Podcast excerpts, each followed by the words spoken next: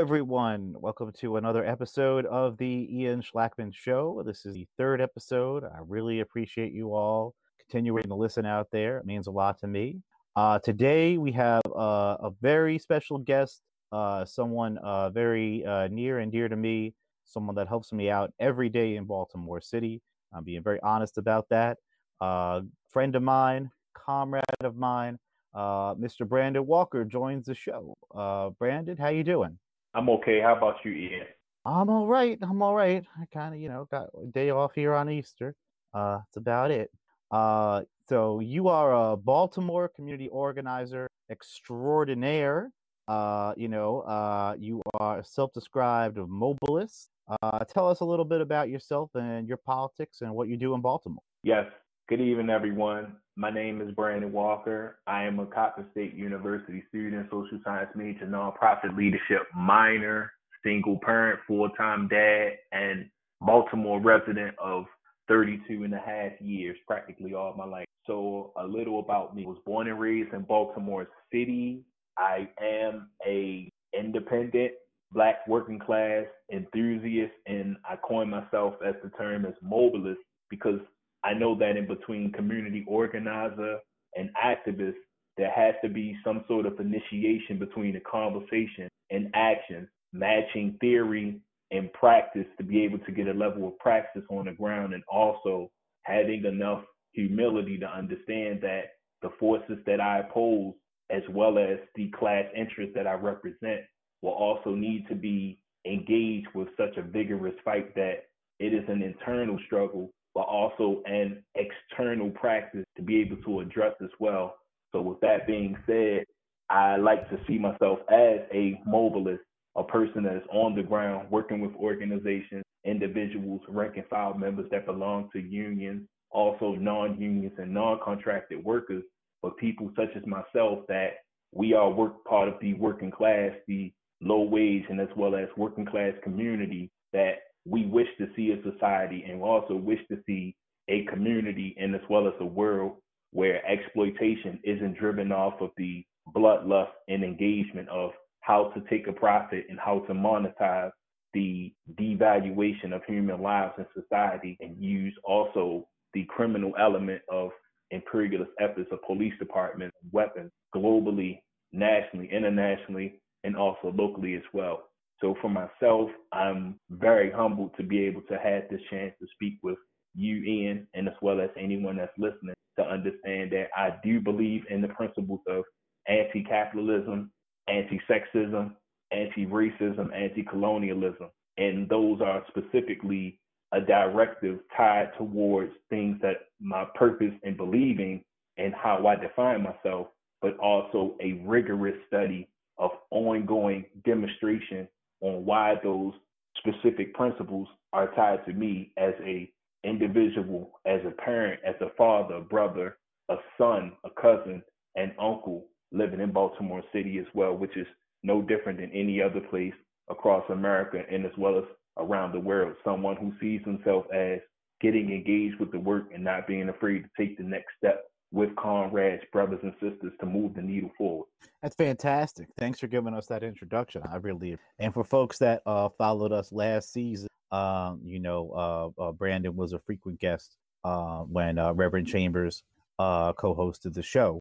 Um, now, speaking of Reverend Chambers, um, you know, as I've mentioned in previous shows, we have been doing, and by we, I mean, I mean me, Brandon, other comrades out there, we have been doing, and Reverend Chambers, of course, uh, we've been doing a daily, uh, every single weekday, uh, food uh, giveaway in the public housing project here in Baltimore of uh, Douglass Homes and it's been uh, quite the fight to give this food away. You would think that in the middle of the COVID 19 crisis, you know, there would be no controversy about doing a food giveaway. Uh, but uh, believe it or not, my, my, my mentor, uh, Reverend uh, Annie Chambers, has been uh, repeatedly, I, am going to use the word harassed, threatened uh, by the housing authority over and over and over again, threatened with eviction, threatened with the police being called on her, threatened with all kinds of, of absolute madness just for giving out food. And the reason they gave was because they didn't want to be uh, embarrassed. The president of the housing authority, uh, Miss Janet Abrahms, who was formerly the president, I believe, of the New York Housing Authority, uh, literally, uh, one of her people said, "This is going to embarrass Miss Abrahms, so we're shutting this down." And other folks have been threatened with eviction as well, even though that completely violates uh, the the governor's mandate to not do evictions right now. So you know, Brandon, you've been uh, on the ground, maybe pro- probably even more than myself. You want to give kind of a, a, a firsthand perspective of, of of this crisis and what you're seeing on the ground with these food giveaways, and um, you know your kind of analysis of why this threatens the housing authority, and you know just just go, we'll go from there. Yes, thank you. Um, just to delve into it as well, and the activities on the ground that myself and other comrades that's across you know different organizational lines, but also organized towards one one form, effort, and purpose is that we're continuing the ever growing and the necessary compassion and action to prepare and organize ourselves for a diligent service to make sure that we do one revolutionary act, and that is to make sure people have food but you know, there's no such thing as just one thing. You you always do one thing, and there's something else and something else. And mm-hmm. delving into that, we're understanding that purposely when we're doing something that opposes the ruling class interest, or particularly that it goes against the will and the interest of local and state politics, that is, provide services with little to no resources to do so against an institution that is elected with non-elected officials and also private and public partnerships as a compounded entity to work together to bring about, I guess, a more just or a more resourceful society that cannot fulfill the demands of this community and those that they are paid through tax dollars and also the city budget to provide. And what we've been seeing is a level of hostility that we have yet to face more hostility on top of the aggression of open air threats and public threats being made by representatives and associates of the House of the Baltimore City. And to be more specific with that and what's been going on as far as the daily activities of passing out food and making sure everyone is okay safety wise and fulfilling the needs of hand sanitizers, dry goods, and looking forward to reach over to medical services as well, we realize that resources are finite but volunteers and people with good heart is should be endless. And the reason why we feel as though, and I include myself, and I'm using a plural, you know, description of it, is that we have to be out there as volunteers and as organizers and as mobilists, as I self-describe, is that the resources can always end. Looking at the situation in Cuba, Venezuela, and other mm-hmm. places around the world where blockades or certain sanctions that are designed to kill the most oppressed and those who are at the bottom, the worker, the, the proletarian in position, and, or, or particular for that matter, when we're out openly opposed, the housing authority of Baltimore City, City Hall, city councilman's mayor, whose mm-hmm. basic will isn't designed to improve the quality of life or even put people in a position of self-determination where they no longer need such a fallacious type of government or the argument that a government should exist that is based on representing you, but they hold the interests of a few that you'll never meet. The reality of all of this is that we are confronted with what do we do when we know that we're sooner or later going to be faced with the imminent threat of police officers escorting us off the property through trespassing measures or more and more of public press release from our community on behalf of the poor and working class people inside of lower income public housing to be able to beg and plead them to stand up and fight for themselves because right now their voice is their currency. And we do not say that we represent them. We fight alongside of them as brothers and sisters and comrades in this struggle. So what we've been dealing with a lot is agencies such as Housing Authority of Baltimore City threatening to evict and also arrest those who are on the property passing out food and putting such a strenuous push on persons such as Reverend Annie Chambers and anyone else that aligns and collides against the alliance with Reverend Annie Chambers and the efforts that we're doing or Revolutionary Act and providing food for those who cannot provide for themselves. And because we are in a troublesome time or a trying time dealing with the COVID 19 and the pandemic crisis, when orders are often put, there's an inclusion and exclusion rule, everyone included except poor and working class folks, particularly black folks, everyone excluded except poor and mm-hmm. working class folks, black folks as well. And there tends to be a tone deaf or an overtone that we must address while everyone is forced to be sick and shut in, or should I say, those who are sick, elderly, disabled, and shut in at a certain time before this pandemic blew over, we also are condemned to the fact that, okay, we are forced to deal with the fact that after 8 p.m., we stay in the house, or before that certain time, we have to move a certain way and get to the certain places that we have to. And we're dealing with that by working with the folks inside of low income housing, starting with Douglass Homes, by making sure the very basic essence or the essentials are given. Do you have enough food that you can eat for the rest of the week for one day? So if we come back out the next day, we can reach other people who needs the same thing. Because if this thing takes another step forward, or when I say this thing, this pandemic goes much further where it says, okay, no one comes outside, we're gonna have police and also the National Guard walk up and down your street to make sure what do what what is persons or what do people have to do who are seniors, retirees, single parents, folks who have to work? What are we left to do? So being in that position to be able to answer that question is only one part of the solution. Another part of the solution that we wish to address by taking the issue or the question ahead is what the hell is a essential worker or non-essential worker? The problem is, is that we're living inside of a capitalist system that already demoralizes or devalues the type of work that a human being or their labor brings to a society. And the result of that is really putting us at odds within ourselves. Anytime you hear a family member, a friend, loved one, or comrade say, Well, hey, how are you working? No, I'm not considered a non essential. Well, hey, are you working? Yes, you know, I I do this type of delivery and I do this type of folk, I do this type of um, profession for folks and those that I know. The problem becomes is that if we are not, if we are an essential worker, why do you need a boss? If you're a non-essential worker, why is the conversation is necessary that we have to have prison labor make masks for hospital workers? And why is it that truck drivers, postal workers, and all other folks who are considered quote unquote, why are they left out of that equation? And I know that it's kind of an offshoot from where the conversation started and those who are listening, but I want everyone to understand that this does nothing for the communities who have women, children, elderly, sick, disabled, and shut in, such as those inside of Douglass Homes, where Reverend Chambers and myself, as well as you, as well as yourself, Ian, and comrades of People Power Assembly that are on the ground every day looking forward to collect resources and donations to be able to pass out immediately. And whatever isn't passed out that day will be taken to a senior center nearby mm-hmm. or senior citizen building nearby and, and, and distributed. And the reason why I want to connect that is that you can be a, a, a working class person considered non-essential or essential, and you try to go to the market and make a purchase, there isn't any toilet paper, there isn't any alcohol, there isn't any peroxide. So again, just as much as I am outside passing out materials and resources, I'm looking forward to getting the remains after everything is given out and nothing else is left.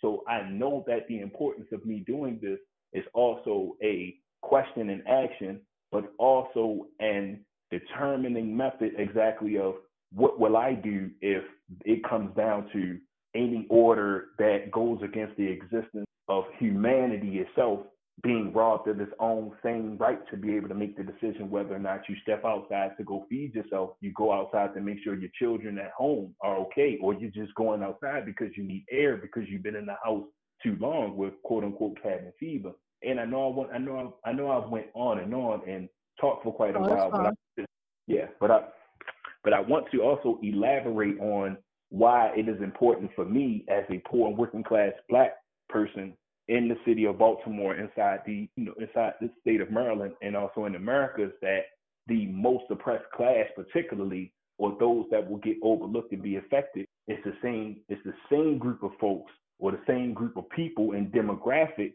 that is portrayed, and that is Black folks, far as being the one who's contracting the COVID 19 pandemic and as well as the disease or the viral and the viral infection particularly. And this has to be highlighted and also expounded on far as the myths and why certain folks believe, well, hey, other groups catch it such as such as those outside the community of black or considered as persons of color, the pervasive arrogance that exists around COVID 19 and exactly on why we feel is that it's something that doesn't affect us It's because we're looking back at slavery era. We're looking back at history itself. We're using history to reward our own beliefs and any research moving forward to try to understand that, well, if we survive the hellish nightmares of a capitalist imperialist system that is simply designed on social stratification and putting us in layers of where we are no longer valid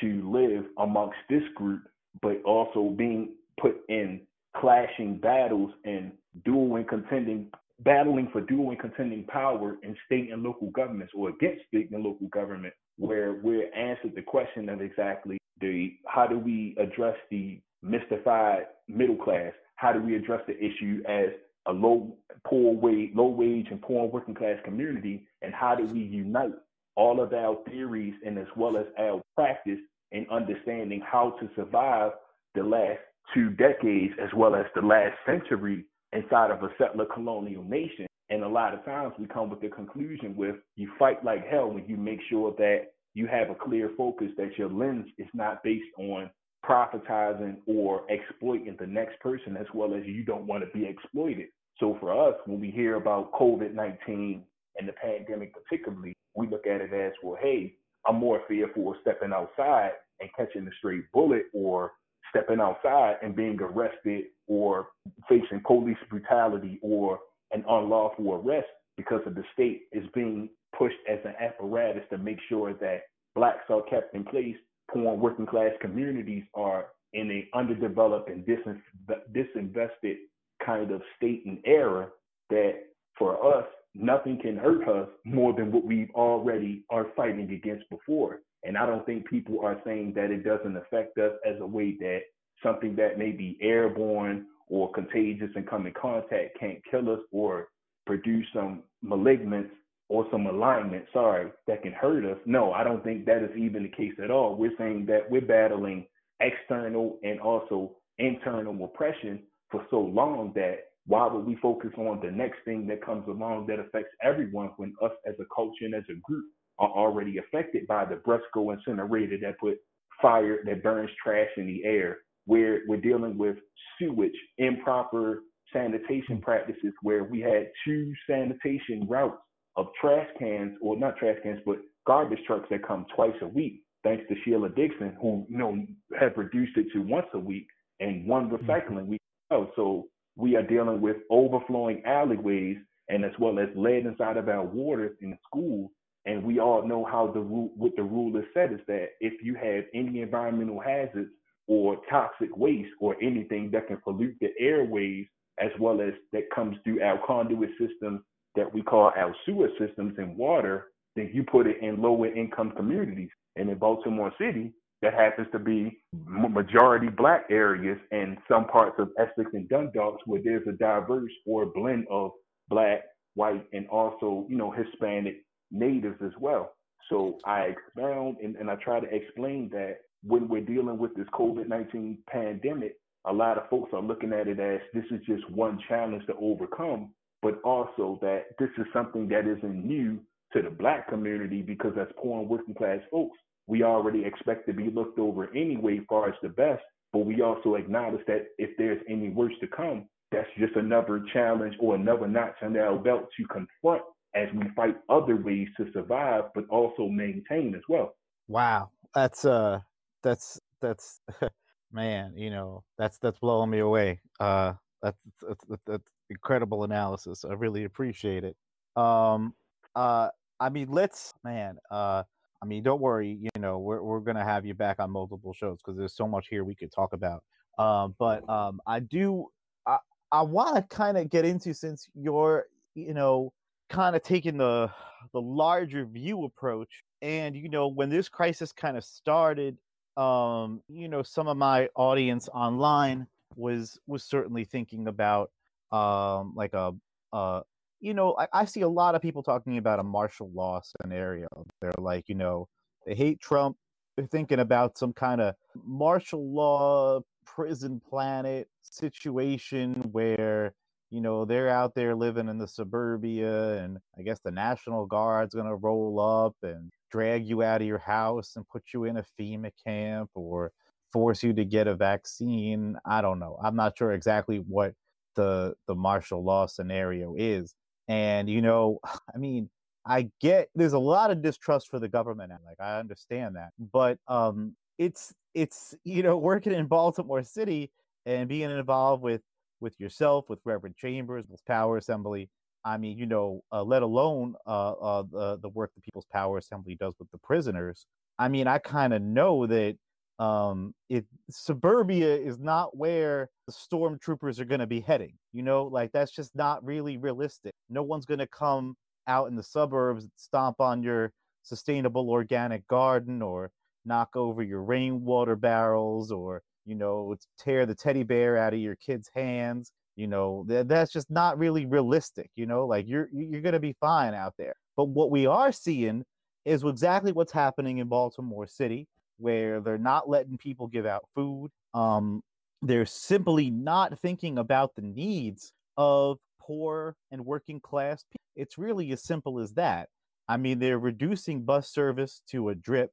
Um, uh, they are making it almost impossible to get you know to get to your kind of like essential job um and on top of that they're just doing a lot of stuff that doesn't really make a whole lot of sense like the whole uh closing down you know not letting people donate food is is just one small part of it the other parts are you know what we see in, in, in there are some states actually doing stuff that we need to do here such as for example uh housing the homeless putting them into hotels. Like that's just you know to, to make sure that people don't die or or or get COVID, you have to isolate people in separate rooms. There's really no if ands or buts around that. And when I walked over to Reverend Chambers' house the first day this kind of happened, and they were talking about all this different ideas, first thing she said to me was, you know, a whole lot of homeless are going to die, a whole lot of prisoners are going to die, a whole lot of poor people are going to die. And she was way ahead of it because she knew like I'm sure you know, that there's no there's no there's no resource. There's never any resources given to those in poverty that need it. Then there's still no resources even in the middle of the crisis. It, instantaneously, the homeless community said, "Okay, we need a place to shower. We need hand washing stations. We need soap and dispensers. Soap in dispensers in the homeless shelters because that's been for some reason cut off before this crisis and the city hasn't given any of it out like none of none of it has been done and when we tell the city look fema will cover 75% 75% of putting people into hotels the city and jack young says nope nope nope nope nope that's the mayor here. Can't do it can't afford it. Stop asking. I mean like i just i, I really you know even if you hate the homeless even if you really couldn't give a crap like the fact that you're going to get more infected people just because there are folks that literally cannot shelter in place i mean kind of speaks volumes of the of the of capitalism's response to the crisis capitalism doesn't really have any answers or any solutions to this crisis and for those cities and states that are unwilling to implement equitable socialist solutions or i mean forget equity fuck equity we can curse on the show too in case you didn't know you know, like forget equity. Let's let's say everyone is self-interested and only interested in themselves. Forget about that. You're still going to spread the disease if you don't do what China did. You don't actually have volunteers from the government with supplies from the government coordinated at the government level go into go into people's houses that are sick, making it so you could just hit a button on a cell phone and you get supplies, you get resources, you can self quarantine. Self quarantine in this country means nothing because you still have to be able to get to a supermarket, a grocery store, a pharmacy, you know, like all these different things you still need. And guess what? All these different things still cost money.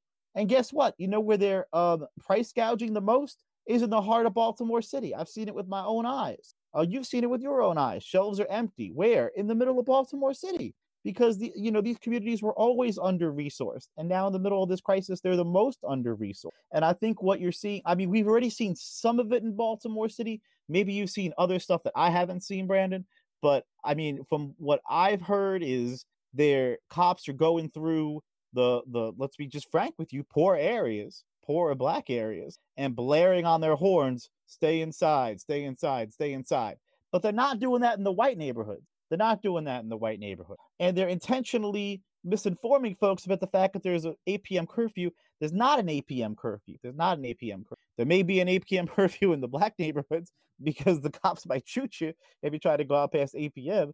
But that's not something that Governor Hogan mandated. So, uh, you know, so this is all just completely inequitable.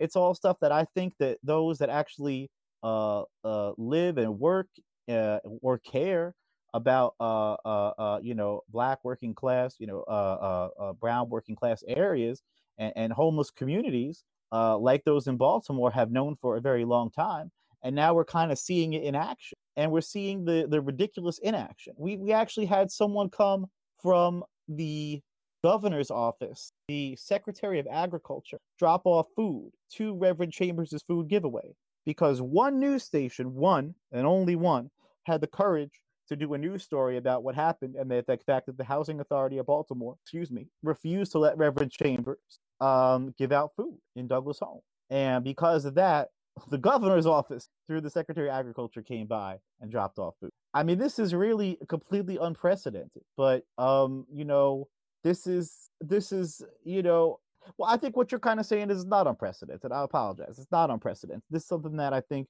uh, folks have been having to deal with for a really, really long time but COVID 19 just makes it completely worse. And capitalism just doesn't have any answer. And I really wish folks would, would watch the videos coming out of Pennsylvania, which seem completely insane. Uh, I mentioned it last episode. I'm going to mention it again. Pittsburgh, the food banks are, you know, uh, backed up with mile long backups of cars on roads trying to get into the food banks. Um, and now you're seeing the new video, which came out this week, of uh, cops dragging dragging someone off a bus um, in Philadelphia uh, because they didn't wear a mask. Meanwhile, people are pointing out there was no guidance in Philadelphia to wear a mask. But I guess if you're poor and black and working class, or just or just just just take a bus every day and black, and you're trying to get to work, you know, to your essential job, I guess that's reason for cops to pull you off the bus and beat you up. Uh, you know, so I, I really wish that folks would stop acting like this crisis is going to turn everything on its heads. You know, those FEMA camps that uh that that that, that I'm just I'm just going to say it that you know a lot of middle class preppers and some of them I know and I I I like them. You know, I'll I'll watch your videos for maybe ten seconds before I turn them off on all the conspiracy theories out there. But you keep sending them to me. Um, you know, I'll, I'll you know uh you know like these FEMA camp videos of like oh, FEMA camps are going to come up and you're going to be forced to go into them. I mean, hell, they wouldn't they wouldn't bring one FEMA camp trailer into Baltimore City. They wouldn't do it. They won't do it. I mean, they just they will not house people. they don't care.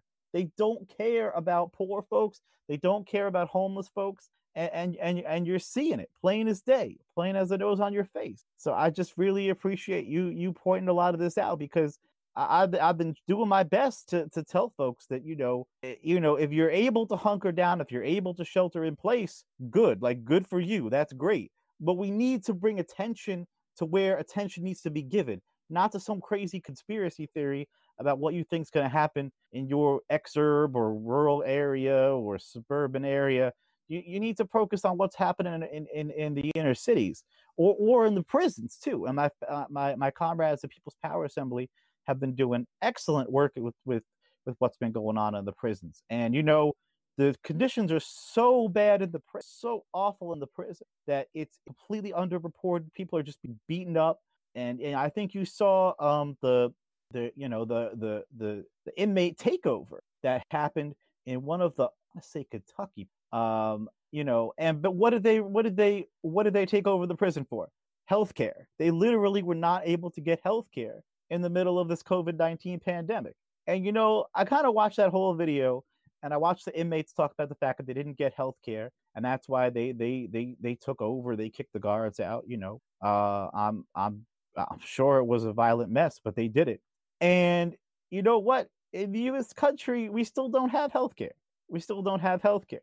Bernie Sanders just kind of threw in the towel and kind of sheepishly said, "Oh, I'm going to support Joe Biden." Uh, Tulsi Gabbard, uh, same exact thing. You know, I mean, I'm calling these people out because what does it say when prisoners know that they need health care, access health health care, and we sitting at home don't really, you know, think that we need to get out there in the streets and demand health care. I mean, seems to me like this will be a good time to demand health care. Uh, you know, I mean, we're all seeing the same coronavirus task force meetings with Trump saying, "Oh, I just talked to this insurance company. I talked to this insurance company. Yeah, yeah, they're going to cut you a break. They're going to cut you a break." But I mean, come on.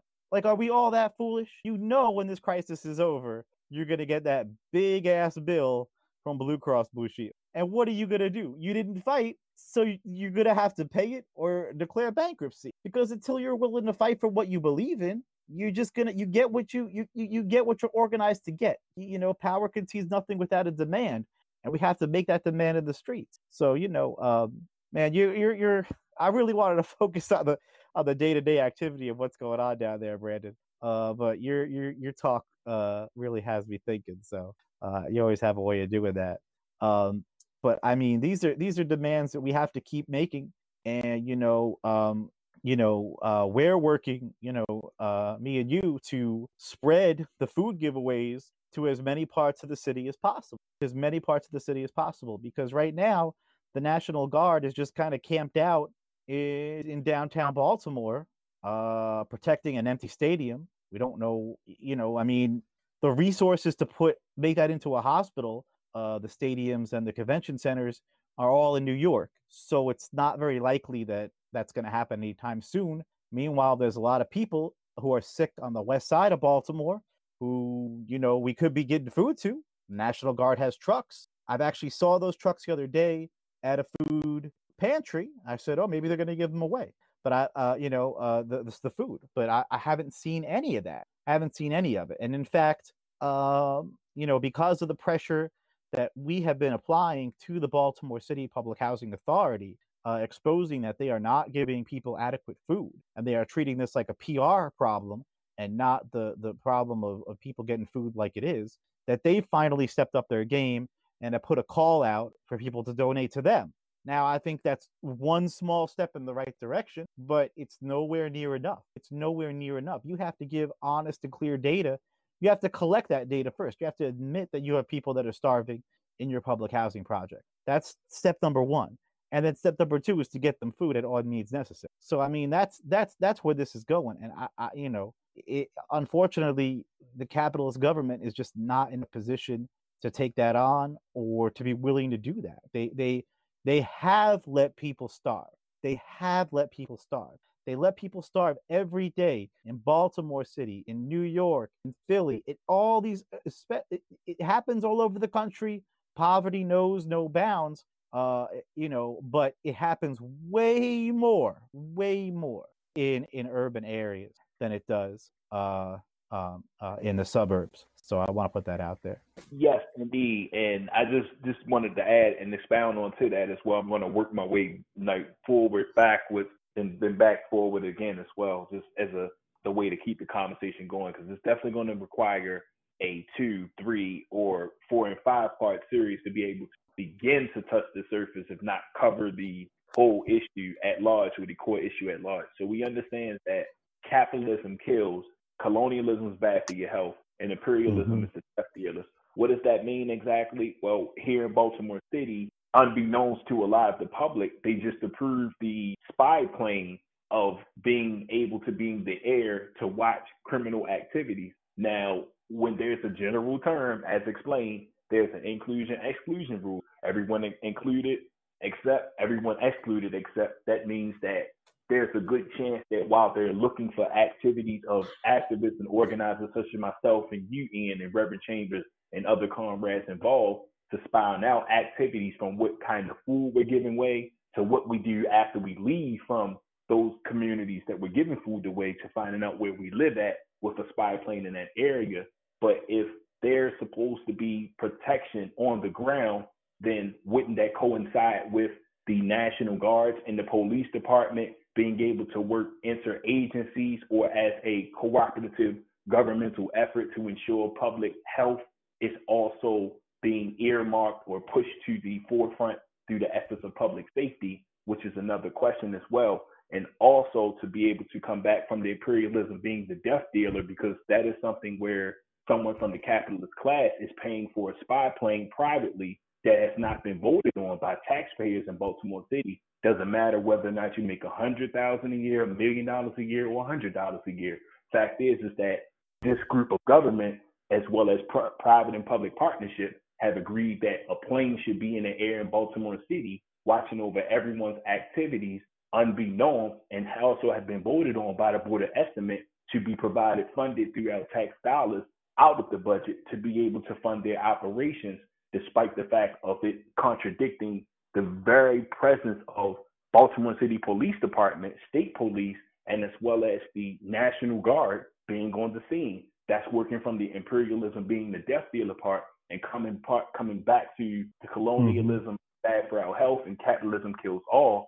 Recently, a 27 year old grocery store clerk was kept working because she wanted to help people. And then she died from the contraction of the corona of COVID 19. Now, what does that say exactly? Now, she could have very well have went home and said, "Hey, forget about it. You know, I'm just not going to work." But also, there's that imminent factor that, well, if you don't work, you don't eat. You don't deserve to live. You don't deserve the luxuries or the fruits of any labor. And to the middle, to the mythical and mystical middle class, who always said, "Hey, you know, my parents came to the country with a dollar, with a pocket full of dreams and a dollar in their mind and lent in their pocket." This is very, very, very contradictory to that statement that the bootstrap theory works because she actually decided to work because she wanted to help people such as those in the mythical and mystical middle class, which in my opinion doesn't exist. It just has you believe that you are a rightfully placed between a expected millionaire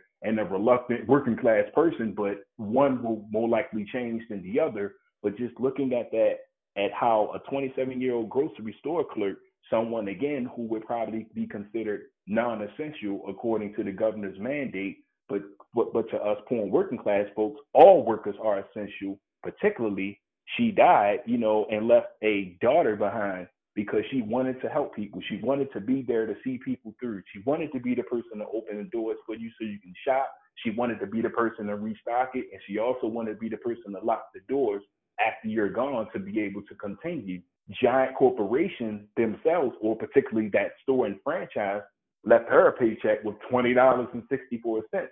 So that goes to show you that workers hmm. care about the community or the lumpen proletarian and proletarians in general are not appreciated in this society, in a capitalist society. So fighting for that would be just, you know, asinine almost if you're someone who doesn't have a million dollars a year budget or more for that matter. You, you you're literally are just, you know, shooting yourself in the in, in the foot to save a toe. But the, the bottom line is in all of this is what I'm coming back to is that when you spoke about the healthcare system, the putrid healthcare system inside of America, we're dealing with some of the worst decisions that come from the state government on down to local, where Governor Hogan signed on to a telehealth program initiative that can be implemented by people using their phones and also using their laptops and tablets for extra data to be able to communicate with their healthcare practitioners and also their healthcare organizers and, and the institutions that provide that, while at the same expense that if you step inside of an hospital, Maryland Maryland legislators, or should I say, the executive order that came from Governor Hogan as well, and from his Secretary of Health, is that they can charge you an additional fees due to the fact that COVID 19 patients will need wraparound services and all around services. So you can come there for just anything other than non-related symptoms of coronavirus and you'll be charged extra. This is nothing more but our state and local government and also the national government doing whatever it takes to preserve the nature and the arrogant behavior of capitalism where we have to send out stimulus checks not because we are in need of more money and more funds or more resources to survive and make it to the next day, but to preserve the system and the establishment of capitalism, that when you get those checks, they made sure that it was less than the amount that you would need to go further, but just amount, just the just the right amount of money to be able to pay off certain debts, or if not, go to the store and give to certain merchants and certain institutions that are open longer than others that are deemed essential than non-essential. So we're considered to be able to keep the doors open and the cash registers ringing for those doors and those institutions in and out of healthcare systems, while non-union workers and non-contracted workers who still are dealing with the imminent threat of continuing to find work and to also look for the dooming and dredging day when their unemployment check will cut off are going to deal with more and more and more ideas on what happens if my city or where I live at does not implement a rent cancellation. What happens right. when the car loan associations or where I've applied for a car loan and, and, and also car insurance, what happens when they attack me at once and my credit score and, and all of these things that people think about every day before the pandemic and the, of the coronavirus and COVID-19 are going to disproportionately affect poor and working class black folks.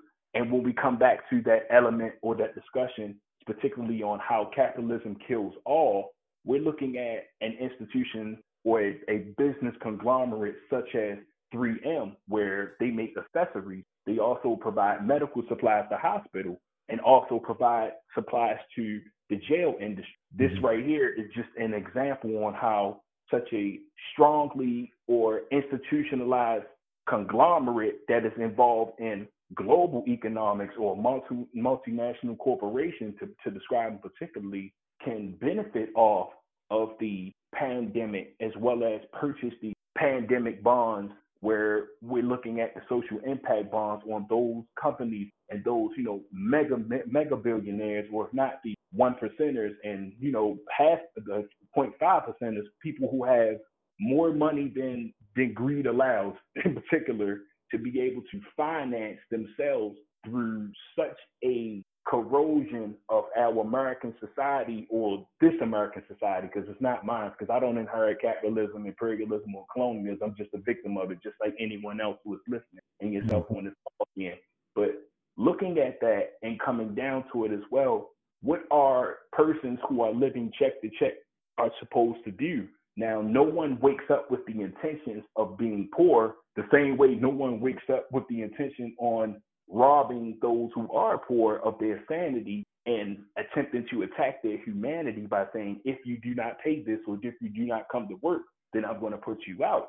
So we know that we're dealing with multi layered struggles on top of another, on top of another, that where you live does determine whether you live. And that is just not in a local sense that Baltimore inherited. That is a reality that we see from Palestine dealing with the apartheid, as well as South Africa, as well as Cuba, Venezuela, and, and, and all over Honduras. Everyone who are human beings who produce life and as well as been a part or a particle of life being, do not come to this earth in this realm of existence with the intention of doing harm, but somehow we come to be of seeing that more and more harm is done to us by the existential threat, existential threat and the malevolent forces of capitalism breeding colonialism, where imperialism itself is the highest form and order that are being imposed upon you, where we're paying for drones, we're paying for radiation cycles, we're paying for research and techn- technological advances that are used that is diametrically opposed to the same people who need these forces, who need these um, resources, but cannot control them. So when we ask for community control as a mo- mobilist on the local level as well as the state level, we're looked as if we're crazy. But the reality that we're ultimately faced with is that if we had community control or local control of a lot of the resources, where we're eliminating the institution of capitalism itself and opposing the grounds of imperialism to, to pose an immediate and imminent threat to exile, colonialism, wherever it is, we eliminate the immediate ask or the or, or the precedent or the pretense ask of hey, if we need food, then we have to ask City Hall. City Hall has to get the approval from state from state senators in Annapolis, and Annapolis has to hope that the budget comes down from a federal administration, whether that be from a Trump administration, an Obama administration, or Bush, or whoever comes before and after. It's sort of like a a house of cards, or should I say, a domino effect. We're waiting to the worst happens by being patient and also obedient to an order that does not heed to human life. So when we see that, we begin to see ourselves choose, well, whose life is expendable? Whose life is, is less likely, you know, to be worth something? And whose life do we save? And who do we let die by the and fall by the wayside? Which kind of robs us of our humanity and our sanity to allow this vicious cycle between capitalism, colonialism, and imperialism to exist in the first place. So we know for sure if there is any order, as you mentioned earlier, of martial law, the ruling class and the capitalists are not going to send their children who's going to Yale, who is what they call them, um, country club bums that don't really have any mm-hmm. ambition, living off a trust fund. They're not going to suit up and put their guns on. They're going to come to local community colleges and recruit. They're going to come to local rec centers. They're going to come to local areas, or they're going to come to the same places where their trucks and their stations are docked around the city or around stateside across municipalities across the country and globally wherever they have embassies where the same issues that they're preventing people or stopping food trucks from coming into those areas where the people can control their own resources, grow their own food, and provide solutions to their own problems, they're going to be the same ones who come up with sicknesses and contracted the, the contracting the COVID 19 virus here in Baltimore, where at a local food distribution site ran by the state and local government, have workers and volunteers who contracted it, but tell you yep. that you have to go in at 8 p.m. because they don't have the answers from the solution, they don't have the answers or solutions from issues they've helped become a microcosm to a macrocosm in producing. So we, are literally seeing the opportunity yeah. of bypassing the revolutionary process to the revolutionary moment, which we are in today. And I beg everyone to really examine this and re-examine exactly your humanity and your sanity at this very moment. Yeah, I, I, I, am yeah, I couldn't, I couldn't have said it better. Uh, I really appreciate you saying that. And you know, I think just one thing if I wanted to just add is to just highlight what you said about control. Uh, you know, so many groups, especially in Baltimore City, are calling for community control of police. But really, we need community control of all resources, all resources, all resources needed to make make sure people could live a healthy and decent life. You know, all resources that pass through the city. You know, it, it, it should not be in control of the capitalist class. I think this crisis makes that very, very clear because the the the political state in this in this country and state and the capitalist world at large does not really know how to respond to this crisis. I think the fact that we've gotten support from state senators, we've gotten support from governors, we've gotten support from uh, support from uh, secretaries of agriculture, you know, kind of shows that you know the the the political class just has one vested interest, and that's to continue the capitalist regime. And even amongst themselves, they don't have a clear understanding of how to do that. Uh, some people, like the folks, I guess, uh, you know, uh, uh, in Baltimore City are content to just say we don't have the money and we're going to let people starve on the streets, let the homeless, uh, you know, rot with COVID 19. Who cares?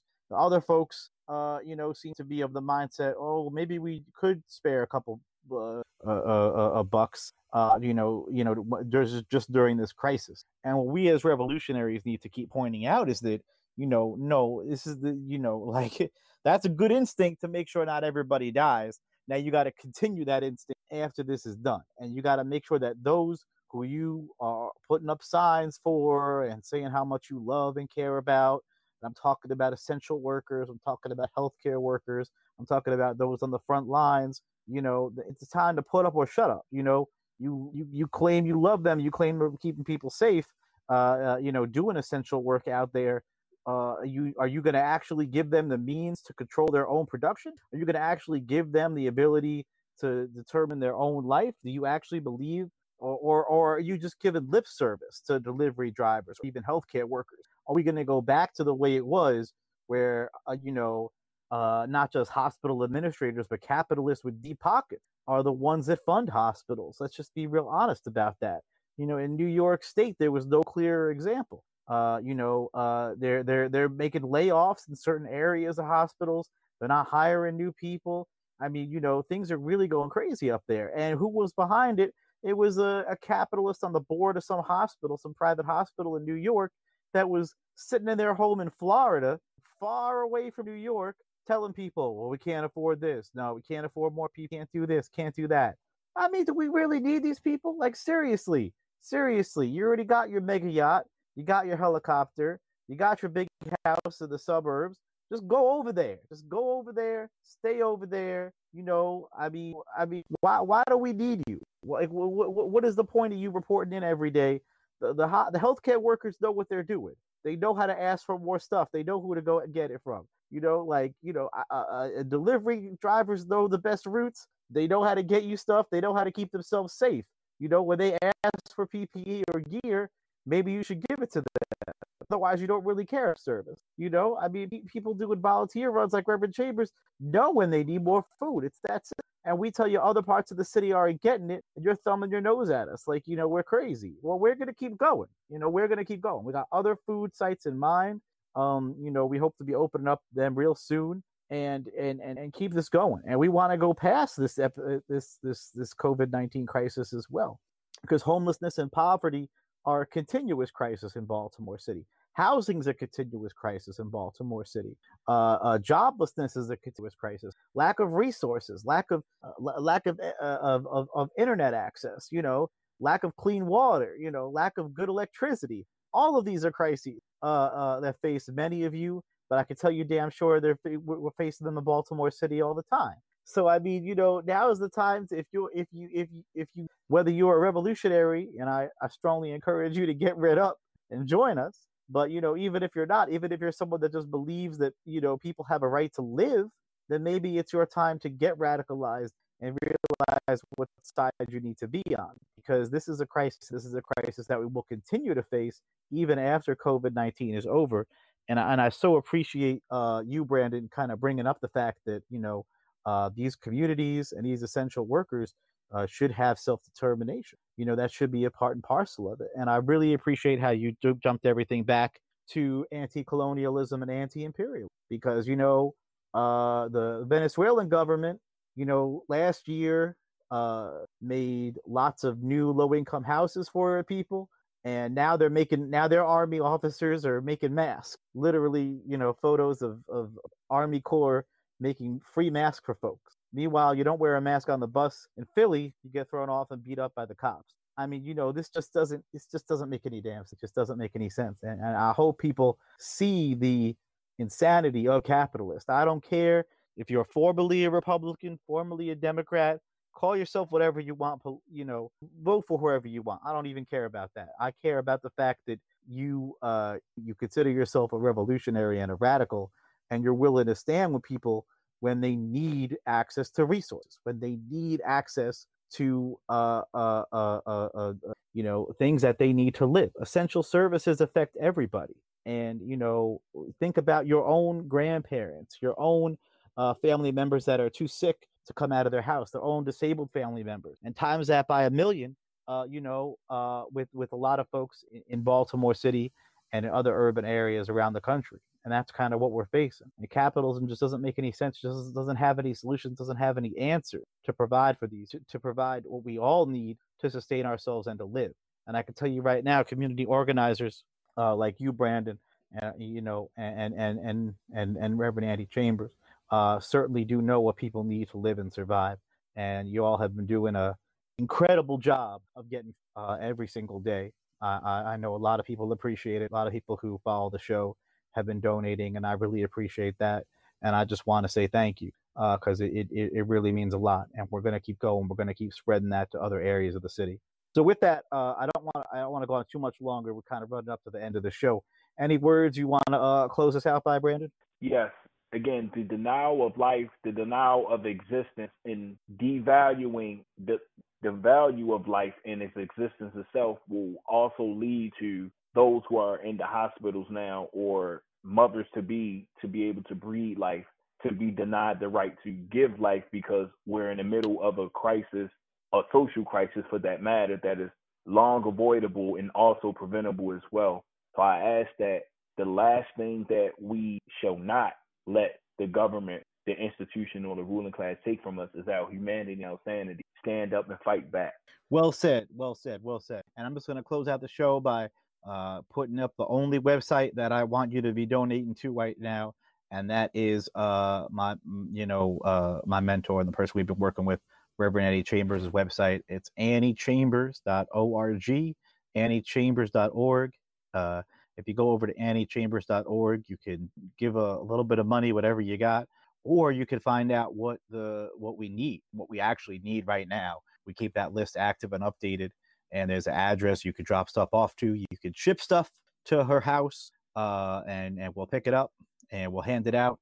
And uh, I just want to, I just, I will say one more quick thing, just in case anyone from uh, those that are opposing Reverend Chambers, like those in the Housing Authority, are listening. We got a call just two days ago from someone who uh, said, "Oh, they went to one of the housing drop-off sites," um, and I said, "Oh, okay." And they said, and I didn't like what I saw because people weren't wearing gloves and they weren't six feet apart. And I said, okay, well, did you go to Fayette Street or did you go to Orleans Street? And they said Fayette Street, where Reverend Chambers is giving out food. And I said, no, sir, I'm sorry. That is the Public Housing Authority food drop off, sponsored by the Housing Authority that opposes Reverend Chambers doing her food drop off, which is on the other side of Douglass Homes on Orleans Street. And he said, Oh. and I said, So if you have a problem with them, you may want to give them a call and complain about the fact that you think they're spreading COVID 19 through their shoddy practices. Because uh, over here on Orleans Street, we haven't had one complaint yet of someone not wearing gloves, not wearing a mask. We practice social distancing, all that good stuff. And all the food we get uh, from certified food pantries like the Franciscan Center, who's been our staunch ally in all this stuff. Uh, and we very much appreciate their help. And I just want to put that out there as a little bit of a aside because, you know, I don't even know if that call was a plant from the housing authority or what. It's pretty stupid. But, uh, you know, uh, people are always trying to tear you down and, and play little petty pol- political games. I thought that was a very funny phone call when they kind of they kind of sheepishly kind of shut up the second I told them, "Well, you're complaining about the housing authority's own food drop-offs." You know, we're doing some really good work out there. I just want to highlight. All right, all right. Thanks everyone. I really appreciate you listening to the show. Uh, check out the show's website, schlakman.com, for more information. And we'll see you all a couple days.